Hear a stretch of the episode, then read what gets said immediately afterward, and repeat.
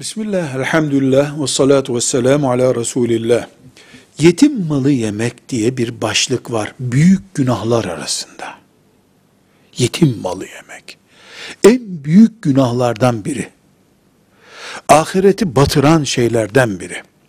Ama yetim malı yemek demek, babası ölmüş çocukların tarlalarından kaçırmak demek babalarının şirketteki hissesini çaktırmadan üzerine almak demektir. Yoksa bir dayı yetim kalmış yeğenlerinin evine ziyarete gidip o çocukların annesi de ona bir çay yaptığında, bir pasta yaptığında bunlar yetim şeyidir yemeyelim o demek değil o. Yetimler anneleri yetimlerin bir ikram yapar.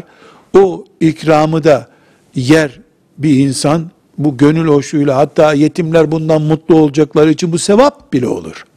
Yetim malının yenmesiyle ilgili tehditler, yetimlerin haberi olmadan babalarından kalan mala el koymak, o malı bloke etmek veya o malı onlara menfaati daha az bir şekilde dönüştürecek bir hile yapmak demektir. Bu ise büyük günahlardan biridir. Allah muhafaza buyursun. Velhamdülillahi Rabbil Alemin.